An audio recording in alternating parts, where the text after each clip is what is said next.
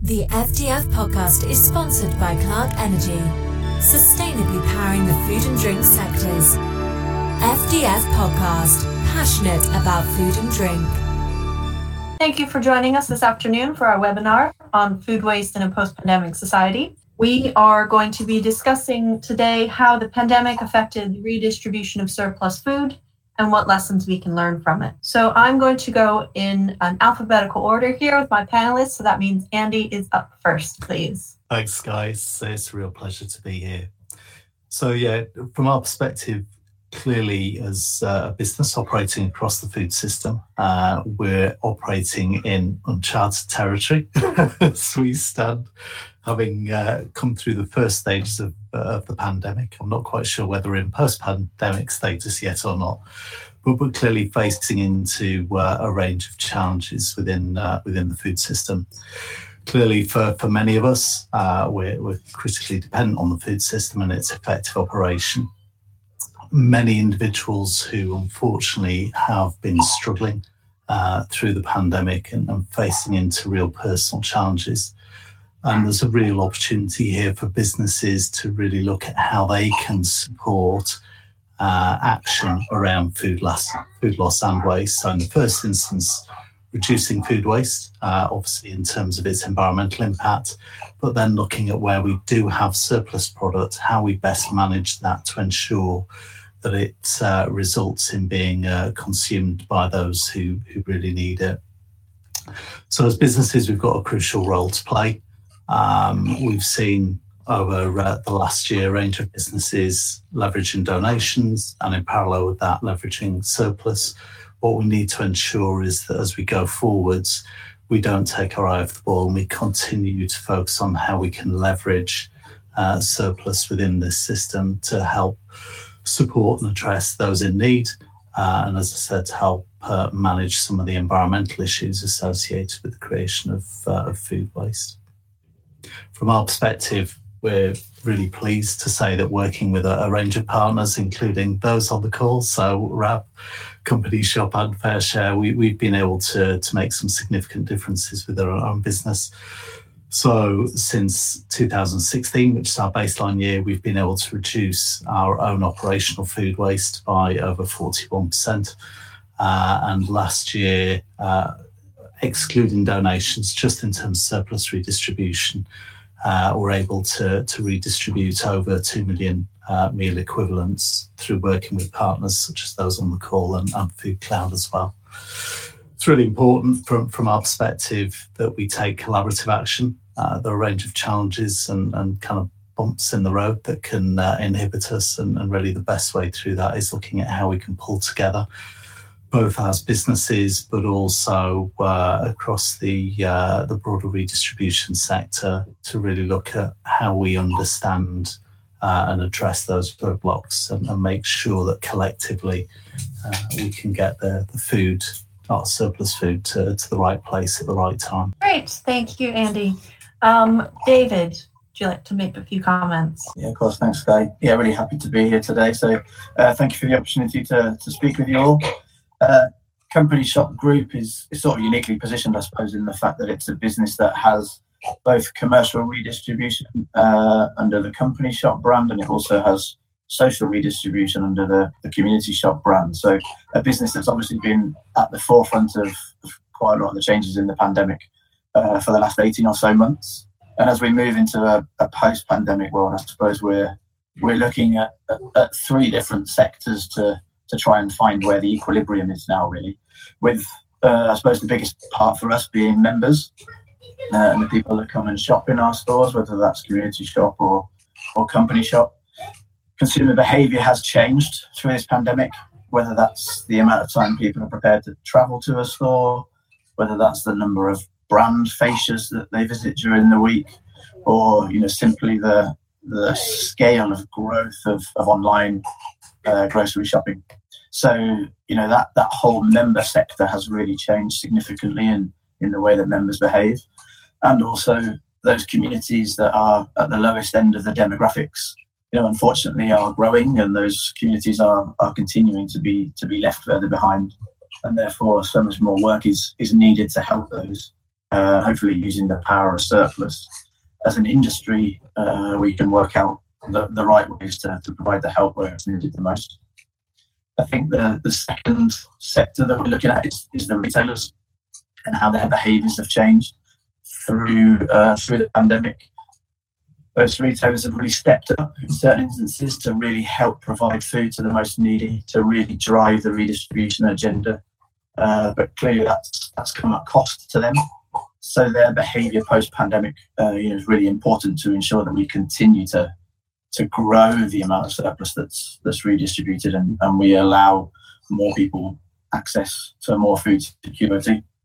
And then I think you know the, the last sector really for us in the position that we sit in is the manufacturing base, and so many of the behaviours in the manufacturing base have changed uh, as retailers have shortened their ranges, as uh, you know the criteria have changed for delivery into retailers.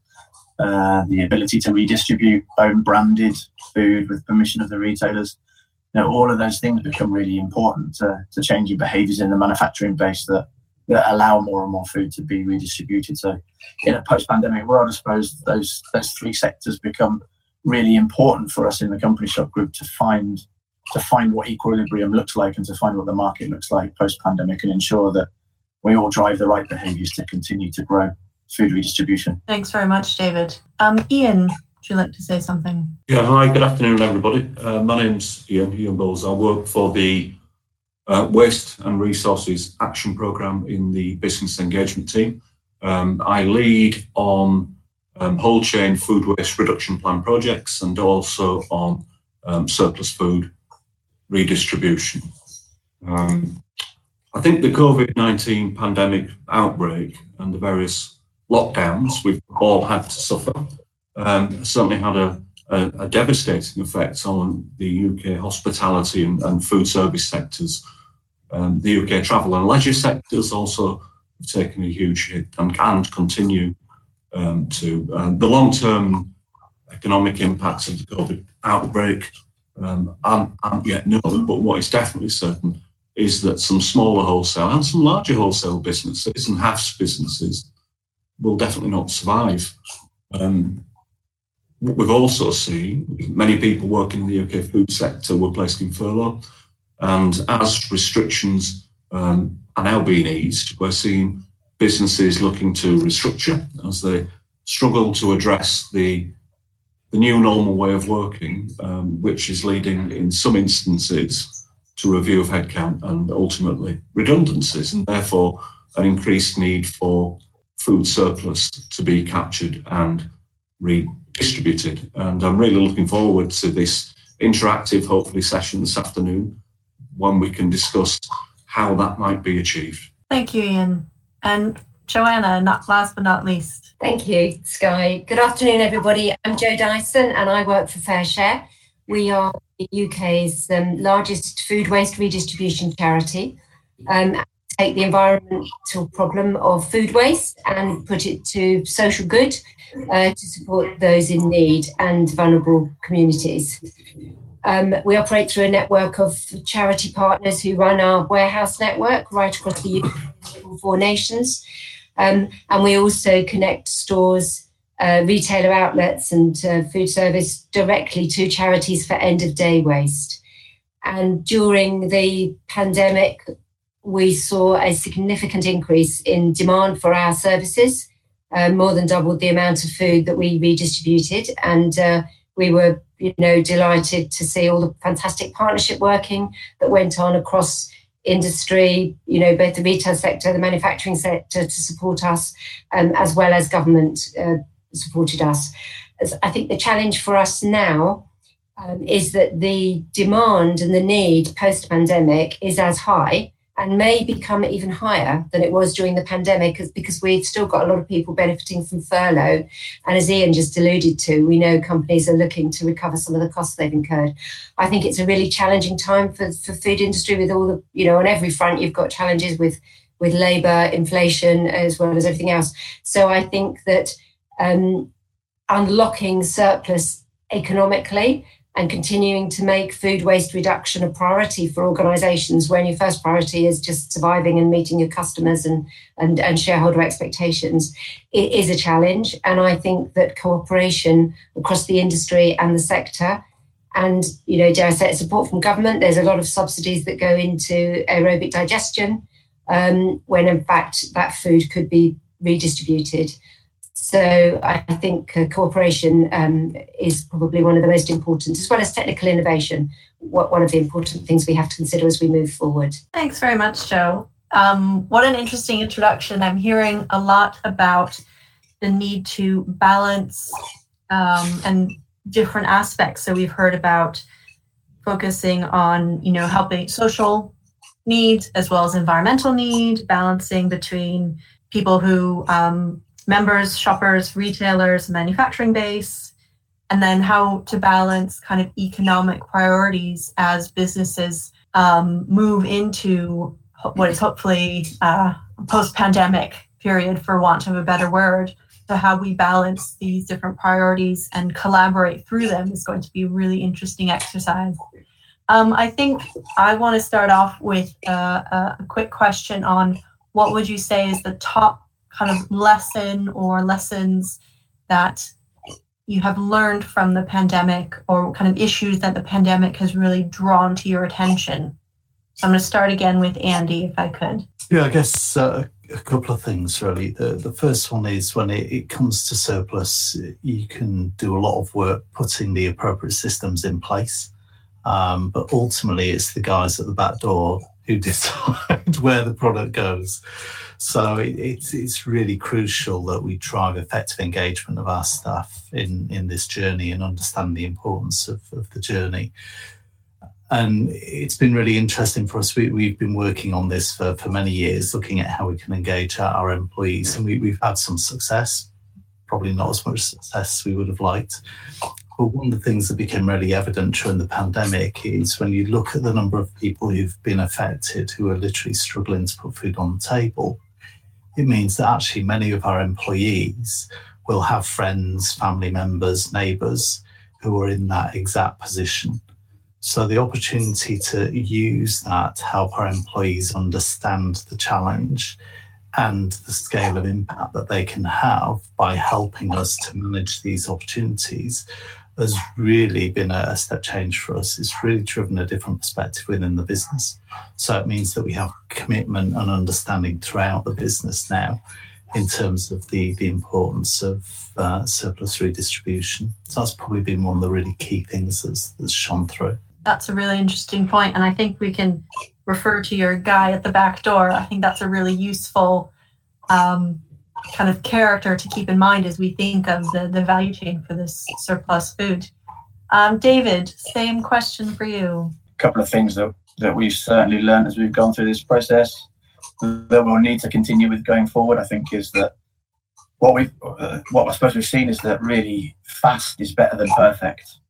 You know, mm. we've we've all had plans for a very long time about what we should be doing and how we should be doing these things, and and these problems have been existing for a long time. And actually, what we have seen is is speed of change, uh, the level of dynamism that's needed to keep up with all of these changes and to keep moving forward means that really we have to we have to hold on to that ability to to move quickly and to not be worried about making sure everything's perfect, but just keep moving forward.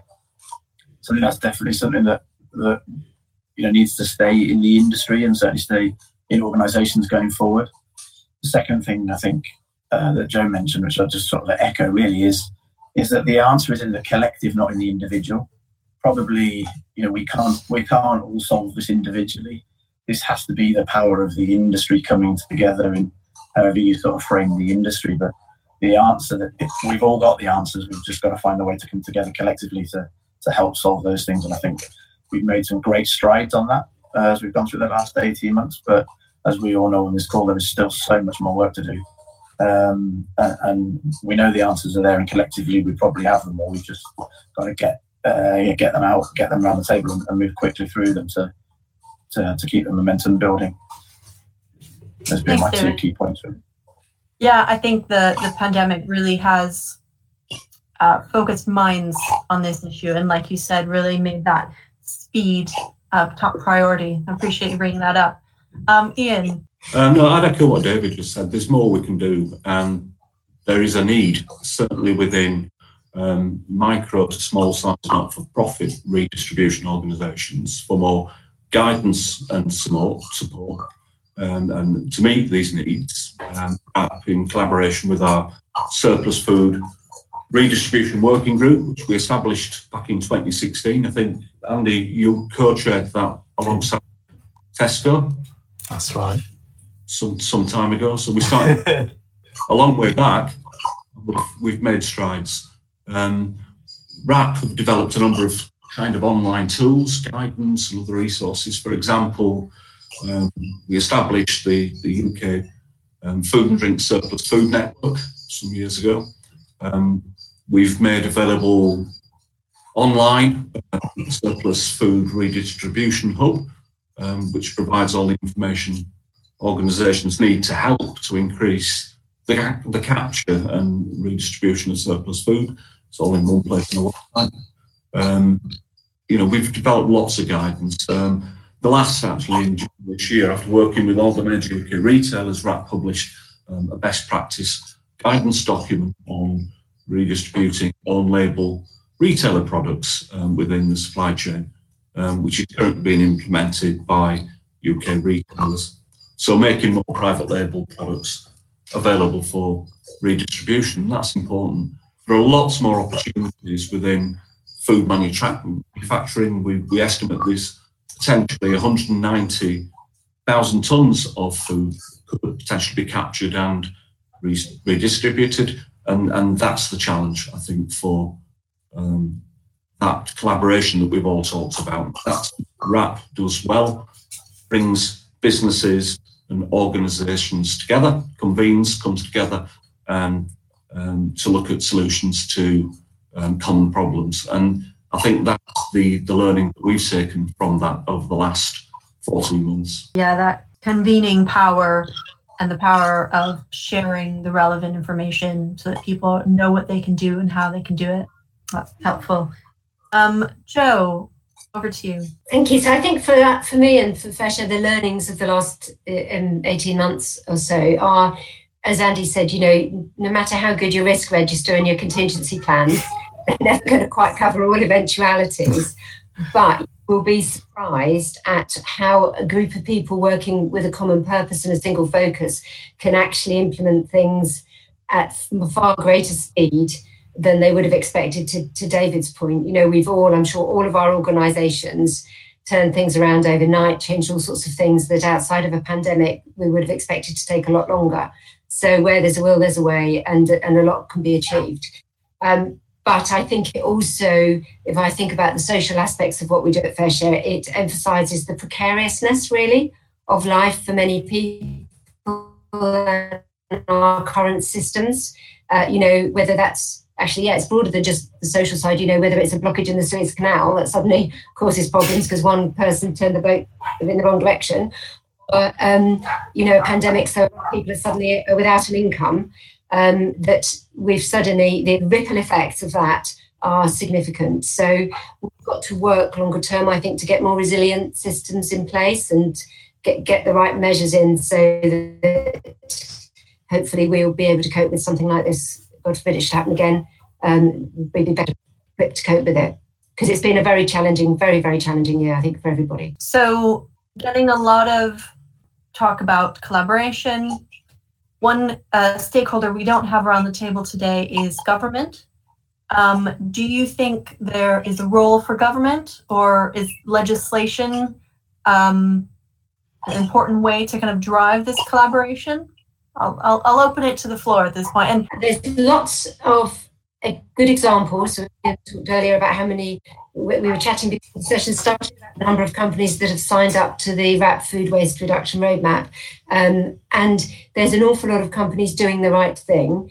And commercial organizations will inevitably always work faster than government. Um, I would rather see government encouraging, um, supporting, using a carrot and helping to overcome some of the barriers than using a stick to sort of beat people with if they haven't filled out you know some administrative returns and things. Um, I think there is a role that government of the barriers to, as I mentioned before, there's a lot of money, 600 million, I believe it is, goes in annual subsidies to send food to anaerobic digestion, or, or part, partly it's food that goes to AD. And I think they WRAP um, and DEFRA worked together uh, last year over some funds that were made available to help overcome the barriers for redistribution, and they were very effective. And we would say that's where I'd rather see government's efforts. Eventually, perhaps once organisations have moved further down the line, then there is a role perhaps for legislation. But I would see it absolutely as a last resort, and only when the lessons, the international lessons, are learned. So even in countries like France, where there is legislation, it's I think it's pretty well known.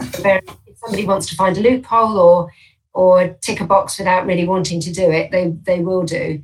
Um, and so what you've got to do is create a climate in which it's the right thing to do, raising consumer awareness of um, the impact of the contribution of food waste to climate change will probably put more pressure on organisations than government legislation, in, in my opinion.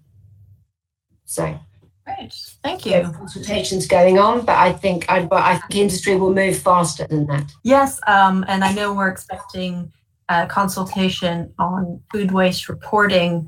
Um, I wonder if anyone has thoughts on how that might affect this whole conversation. I'm, I'm not sure whether the reporting of um, food surplus um, redistribution will be a requirement of mandatory reporting maybe just on food waste, but just to build on, on Jo's um, insightful thoughts um, as regards uh, government interventions and funding support. So in April last year, through the um, DEFRA Resource Action Fund, WRAP launched um, a 3.25 million COVID-19 emergency surplus food grant scheme. Uh, the, the, the aim of, of those grants were to provide, at the time, vital financial support um, to not-for-profit organisations to help them to capture and redistribute surplus food from retailers, wholesalers, food manufacturers um, to feed people in need. Um, or those considered um, vulnerable, for example, elderly people who were encouraged to self isolate at the time, and people with pre existing medical conditions, for example, who, who, who were potentially at risk. Um, the grant scheme had two strands. Um, so gr- grants of between um, five to ten thousand pounds were made available to micro to small size not-for-profit organisations, and grants of up to fifty thousand pounds for um, medium um, to large not-for-profit organisations. Um, the grants were awarded through this DEFRA funding um, it, it, provided urgently needed financial support to help deal with the significantly increased demand um, and capacity issues, um, the additional resources people um, self-isolated. There was a lot of volunteers, for example, that might be of a certain age that were no longer available, um, and also the cost of um, transporting the surplus food from businesses to charities and indeed from charities to end beneficiaries. And so that was, as Jo suggested, we think very successful in providing that support at a time when it was mo- most definitely needed. That's really helpful context. I um, to be able to really recognize the beneficial impact that positive support was able to have on redistribution as well, um, and kind of on the different areas. So I think you mentioned volume, need, as well as cost of redistribution. Um, because there are different aspects that need to be uh, supported. It's not just kind of any one topic. Um, Andy, you wanted to say something? Yeah, just just a couple of quick builds really on both Jo and uh, Ian's points. I think uh, similarly, I'm not sure how much of an effect uh, mandatory reporting will have on uh, surplus. It, will definitely have an impact on on food waste reduction, in my opinion. But I think that the key is about how we enable uh, that, that transition to accelerate on surplus, partially through making things easier for business to manage it through surplus rather than other routes, but then also reconsidering some of the existing alternatives to, to surplus redistribution. So I think on the former, the the kind of funds from from DEFRA and government were, were very welcome and have helped enable some of the changes. We're still seeing a number of roadblocks in terms of, or at least bumps in the road, uh, in terms of, of enabling that change, particularly in terms of infrastructure.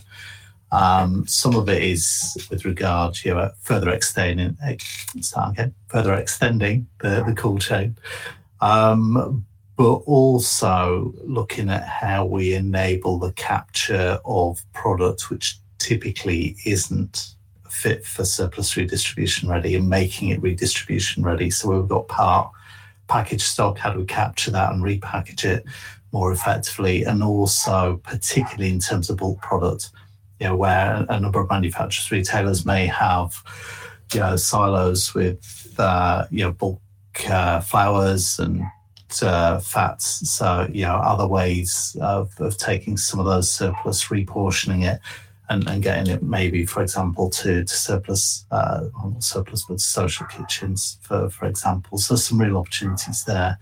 The other cool one, going back to anaerobic digestion, is really looking at how we could take a more integrated approach to, to anaerobic digestion and rethinking alternative feedstocks. So rather than where anaerobic digestion has largely come from, which is focused on kind of prime food uh, food product, which is uh, on the verge of going to, to waste, you know, looking at how we can take other products, uh, you know, byproducts, landscape waste streams, for example, uh, to support those, uh, and then looking at trying to retain the the higher value, and I'm talking about higher value, not economic value, but the uh, the higher social value products, and, and keeping that within the, the human cycle. That's interesting. Um, and I, I've seen some questions coming through in the chat, so I'm just going to ask one more of my own, and then I will get to some of those. I think this is an interesting moment to bring in David um, to talk to us a little bit about uh, Company Shop's relationship with Biffa and some of what Andy has just been mentioning about um, capturing different streams um, and moving possible food waste up the food waste hierarchy. Um, so, for those of you on the call that don't know, the, the Company Shop Group has, has got 50 years of history. Uh, and in February this year, uh, the, the, family shareholder stepped away from the business, and the business was was bought in its entirety uh, by Biffa Waste Management Services. Um, so, uh, Company Shop is now a, a wholly owned subsidiary of, of Biffa, and a Community Shop, which remains as a CIC, is a, is also a wholly owned subsidiary. So, um, two two different businesses, but both under the same banner of Biffa. And, and the, I suppose the reason strategically why the acquisition was was so important was Biffa's ability to move a lot of the waste that, that they collect. Uh, really is, is only in the three streams that they have, which was landfill, animal feed, uh, and, and, AD.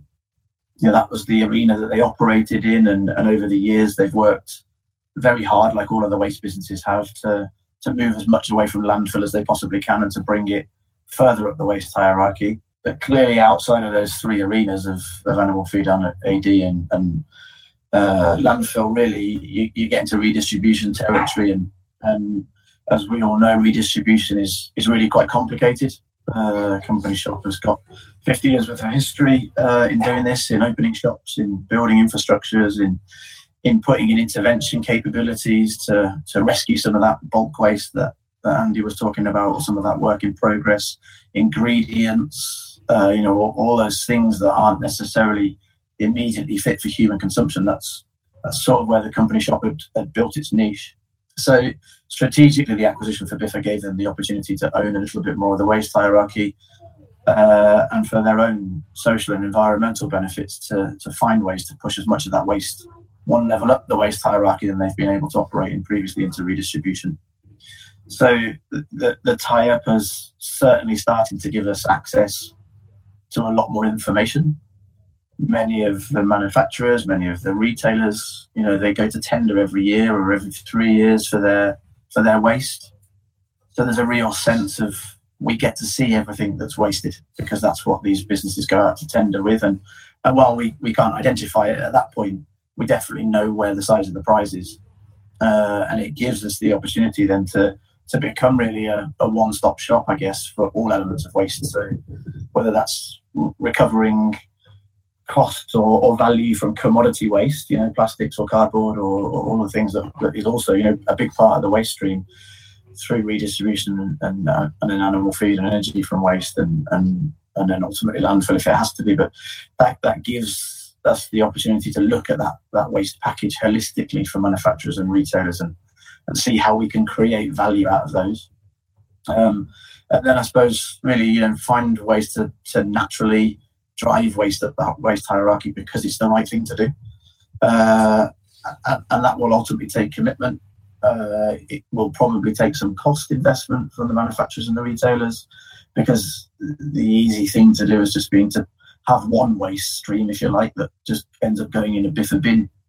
What we ultimately need to do is to put in some some cost and some management that allows us to to separate that, that waste stream so that we can we can capture more of the waste and, and push it further up the waste hierarchy. And, and that's what the infrastructure of Biffa allows us to do now, is to help manage jointly projects like that where we can analyze waste, we can analyze all of those streams and see how we can work together to, to move as much of the hierarchy as we can. So, yeah, a really important strategic move uh, and, a, and a move that allows, you know, the biggest player in the waste industry in the UK to, to play a really active part in in moving products away from waste and into redistribution. I now have some of the questions coming through from the audience.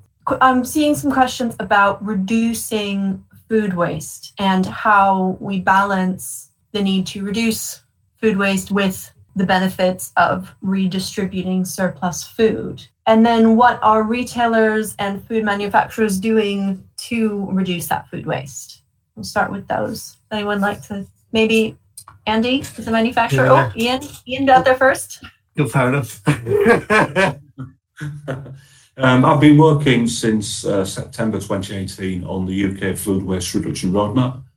Um, initially, we had 70 supporters at launch, so all, all, the major multiple retailers, some big big food manufacturers, some branded food manufacturers, and private label manufacturers.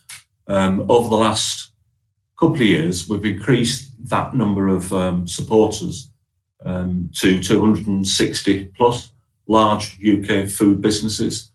Um, so the, these are businesses with an annual turnover um, in excess of 36 million and or um, employ more than 250 employees, of which um, that 260 um, 190 have provided evidence of implementing a best practice um, target measure act approach in their UK operations. And so they're providing WRAP annually with their food surplus and waste data. Um, we aggregate and anonymize that data and report. We don't report individual businesses. Having said that, um, we have um, over 50 best practice case studies that are published on our website, which includes individual businesses' efforts to um, reduce um, food surplus and waste. The idea is to feed people. They don't produce food not to feed people. Um, that's its primary purpose. Um, but yeah, UK food businesses are leading the way. I mean, the UK is an exemplar in regards to our approach to um, food waste reduction, and that's been recognised both by the Champions 12.3 group, uh, the WRI, etc. And so um, the data capture sheet that we developed that all food businesses can use has now been adopted by the um, World Resource Institute as a global resource. Uh, and so we are leading the way in, in the UK. There's no doubt about that. Thank you. Andy, over to you. Yeah, so I guess it's a question I've been asked before, and, and I really don't see food waste management or effective food waste management and surplus management as contradictory. They're, they're highly complementary and and it really is about driving that kind of laser like focus on on where your challenges or issues are. And and just to give you an example we, we started our journey on waste and food waste many years ago. We had a target to achieve zero waste for disposal across our sites in the uk and ireland by 2020 uh, and actually managed to do that in 2015 so well ahead. And then in combination with that again, by taking a more uh, insightful and analytical approach, we, we, were able to reduce the amount of our waste streams going to energy from waste by 70% in parallel with that. So uh, we felt at the time that we were in pretty good shape. Um, and although we were very focused on food waste and surplus, we, we weren't sure how much opportunity there really was within the organisation. However, we, we worked with actually everyone on the call with with WRAP, Company Shop and, and share to develop a, food waste audit process that we applied across all our sites in the UK and Ireland. And as a result of that, that's driven really real insight in terms of where our key challenges are. So as part of that audit process, it's help us identify where we can reduce food waste at source, which is critically important, not just in terms of the economic benefit to the businesses creating that and taking cost out of the food system, but in terms of the environmental impact of, of food waste. And actually, by wasting less, it means there is more food available in the system to feed other people.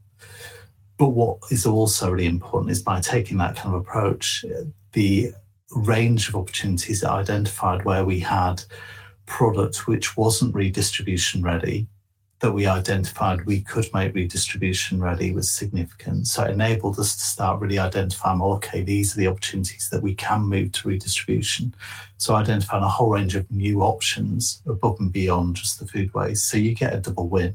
And I think when you look to, to Ian's earlier point, when you look at the amount of potential surplus that could be leveraged within the UK food system, it's immense.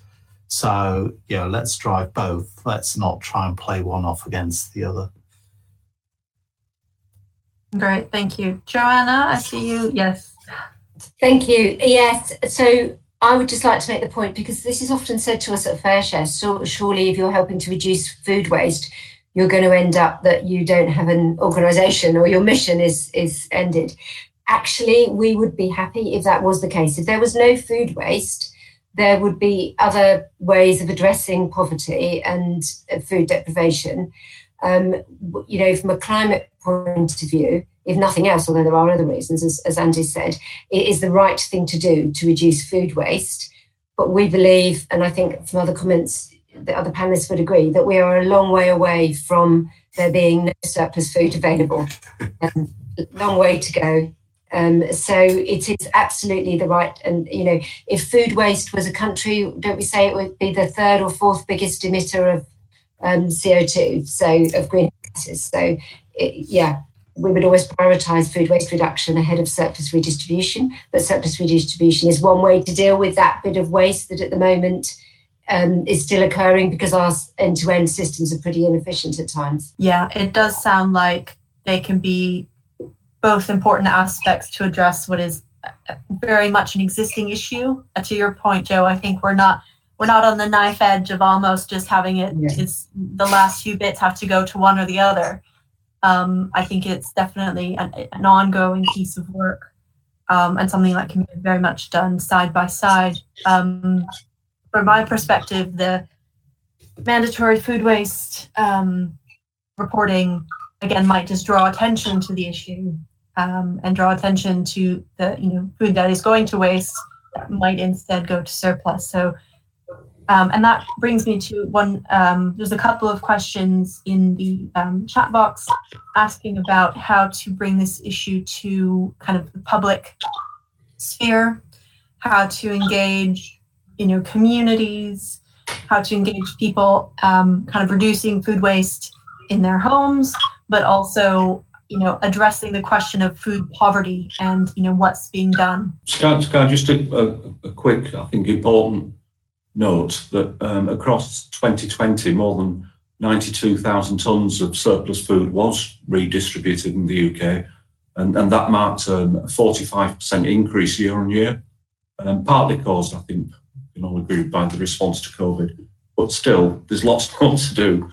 Um, we estimate there's 190,000 tonnes um, more surplus, surplus available within retail and food manufacturing. Um, and there exists further potential from other parts of the UK food supply chain, including from hospitality, food service, and mm. especially the farming sector. So yeah. lots more opportunity there. David, would you like to maybe jump in with your two hats on of company shop and community shop? Uh, sorry, I completely missed the point. Which, uh, which point? the question about kind of engaging communities on um, on these topics. Yeah, of course. Yeah, yeah. I, I think where where we have seen success, and and uh, you know, my, my previous life was in Morrison's before I joined the company shop. I think you know, where where in my experience from Morrison's, where we've seen real success in this space is, is at a micro level, at a micro local level. You know, and that and that's where where people really recognise the benefit uh, of community work.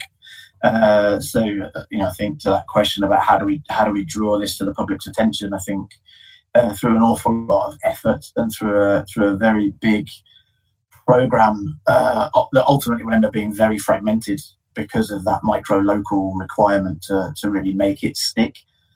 I don't think I don't think people want to see uh, necessarily big programs being done nationally. They they want to see the impact that it has on their communities and their local demographics in in the people that they recognise that look like themselves, and, and, ultimately that's that's I suppose you know the benefits of, of the work that FareShare do at that at that local level, uh, being able to to get really fast food into people's hands as quickly as they can uh, at a local level through local food banks and local charities, and, and having an impact at, uh, at that micro local level, and, and that's where people recognise ultimately the, the value of of the work that gets done, not uh, not in my opinion at a macro level. And I suppose that's the role of all of us is to find those stories that we can that we can amplify at a local level that will resonate with people. That's that's a good point, and I think that's part of the challenge for something so on such a large scale.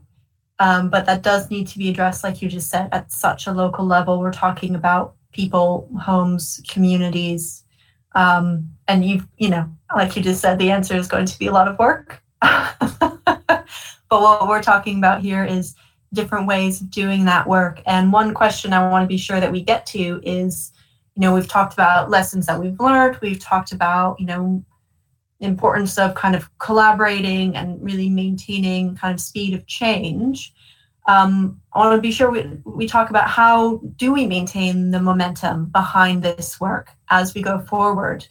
You know, I know that we're we're not, you know, post pandemic. It's very much still real, and as the points have been made that businesses are still having to restructure and adapt to different circumstances how do we maintain both kind of the the urgency of this work and also its kind of um, its kind of presence kind of front of mind priority uh, who would want to jump in on that i'm happy to go i think for me there's there's a few things i think uh, i agree with david you know part of it and a significant part has to be about action on the ground, and, and that's very much about local action. I think there is though a role for, for context setting and engagement at a national and regional level as well. And I think things like the Food Waste Action Week that, that obviously WRAP have been running with uh, all the partners, I think helps to shine a light on it more broadly, and particularly for those people who maybe don't appreciate the scale of both the food waste challenge and, and perhaps some of the issues that, that some of uh, some of our colleagues are facing into. So I think that's really important, but also providing some insight in terms of what can be done, whether it be at an individual level or whether it be at a business level. You know, what can I do? How can I make a difference is, is crucially important. So I think that's a big one. I think the, the other core piece for me is, you know, we don't there's been a lot of discussion about collaboration, but we don't need to do this alone. You don't need to reinvent the wheel. Know, there's loads of expertise out there, you know, whether it be the, the likes of uh, my colleagues on the call today, you know, you've got FareShare, you've got Company Shop, you've got Food Cloud, you've got His Church, the whole raft of different organizations. You've got the XS network now as well that, that can help kind of navigate across redistribution.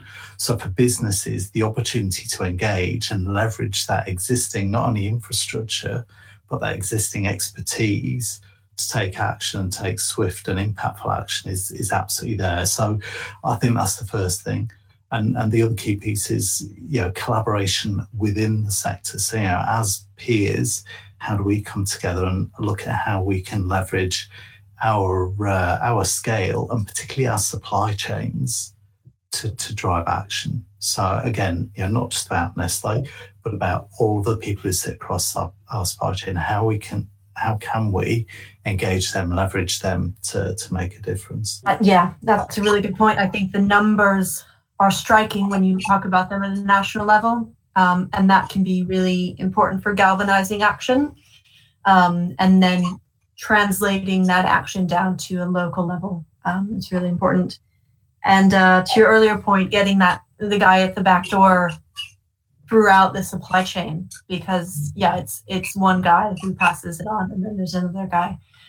Um, and that's you know the work that the collaborative work that goes on, including the guidance documents and the networks and the working groups. Those are so important for that kind of peer-to-peer sharing and really practical best practice, so to speak. Yeah. Ian, would you like to come in? WRAP, WRAP have been working in this area um, for many, many years, and we continue on. So we're, we're currently um, working on further implementation resources for re- redistribution organisations. So on um, freezing surplus food and other additional labelling guidance. Um, all WRAP's work in this area is aimed at contributing to an increase in food surplus capture and redistribution, which is obviously um, what we all want to see and we're all working hard to achieve. You know, our man- mantra is that no good food should go to waste, and, and that's what we're um, trying to support retailers, brand manufacturers, and um, everyone else involved in that redistribution network to achieve. So we continue on with that work. Keep doing the day job. Keep doing the day job. Uh, Jo. So, I, in response to the question about how do we um, raise awareness, I think it's what you know. Dave is absolutely right. Change happens locally on the ground in local communities, but we do need to support that and facilitate it, and keeping it front of mind and relevant um, in the consumer mind will actually mean that the major brands who listen really, really closely to their customers, you know, we've got the most reactive um, food industry in the world, I would say, and the retailers and brands like Nestle and, and other companies that they they've got their finger on the pulse of what matters to their customers, and if we keep it front of mind of, of, and continue to raise awareness of the issue, then that will mean that boards will recognise the need to invest and to change and, and, to put all the infrastructure, you know, to support the sort of changes we need. Rippled down to that guy in the back door or the person in the community making the changes. So, you know, we saw that somebody like David Attenborough, you know, with plastic, the the change that made, you know, uh, footballers bringing awareness to things it, governments react and consumers react to that. So, unfortunately, you know, rightly or wrongly, you may not you might think that's a bit of a shallow society we live in, but actually they are drawing attention to really fundamental, important issues. So, um, I think that's so. That's why I support what um, Ian said and the work that WRAP have done. But there's probably much more still needs to be done because we're in a competing, a world of competing resources, as we said at the beginning. You know, there's a lot going on.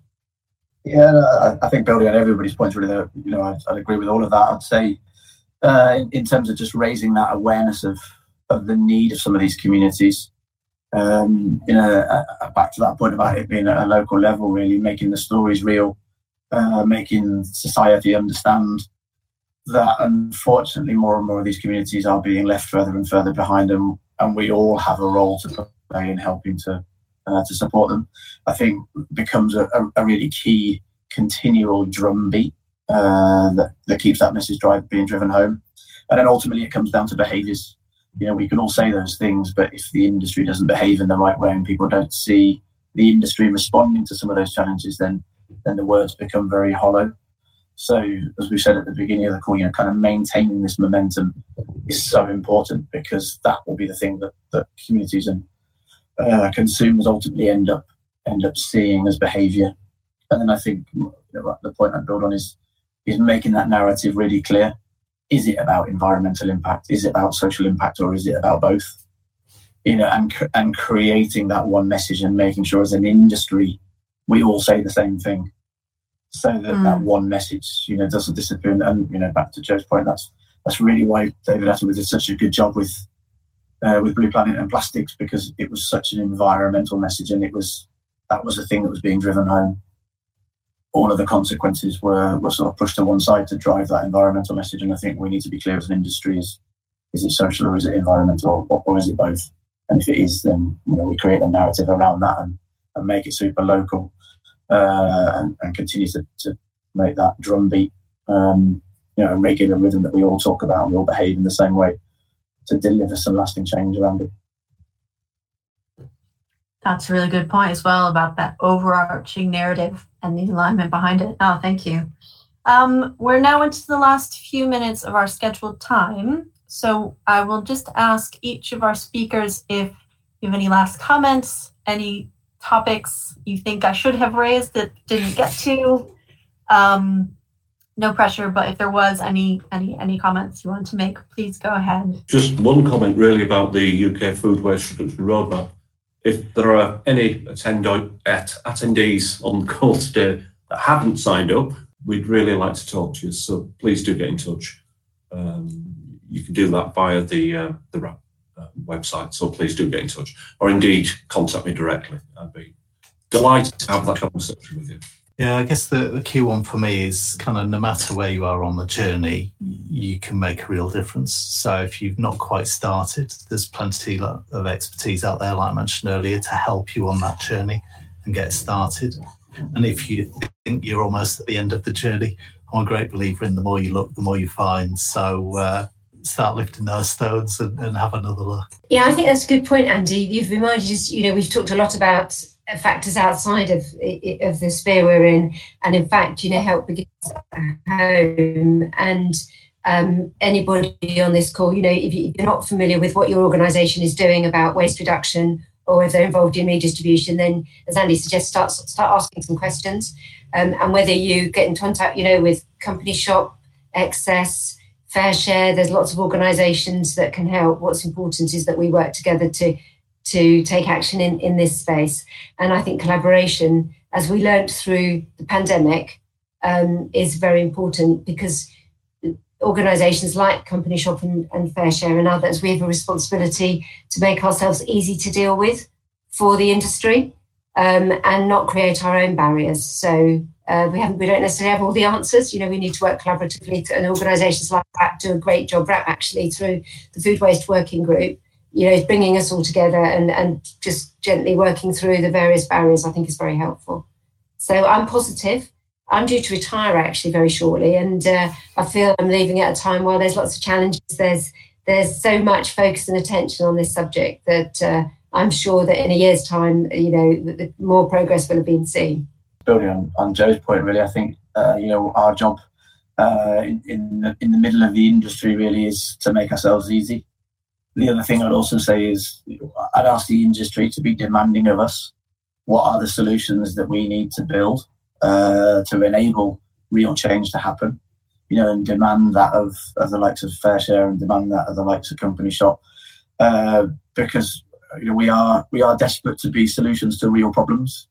We don't want to be a solution to a problem that doesn't really exist, and, and therefore the more proactive feedback we can take from the industry that said if we just did this or we just had that facility or this, you know, then we could solve a real problem. And I, and I think we're we're on this side of the fence, desperate for the industry to come and engage and say, uh, you know, we want we want we're going to be demanding of you to do this, this, and this, and, and help us achieve that, and that will make a real difference to, to food waste. So, yeah, that's just my request really on the back of this for all the attendees is is be demanding of us and let us try and help build the solutions. I think that's a really lovely way to uh, wrap up our session. Real call to action for anyone listening in that you know there's a real dynamic, um, you know, setup going on, dynamic bodies, dynamic people, dynamic groups, and they're asking to be challenged to find more and better solutions. So this is a, a really interesting time for this this kind of topic.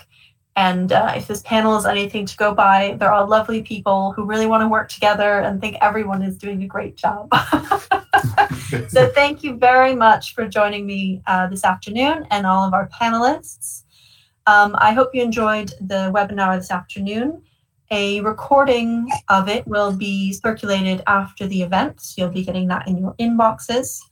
Um, and uh, yeah, thank you for joining us and uh, do see our other events that will be coming up as well.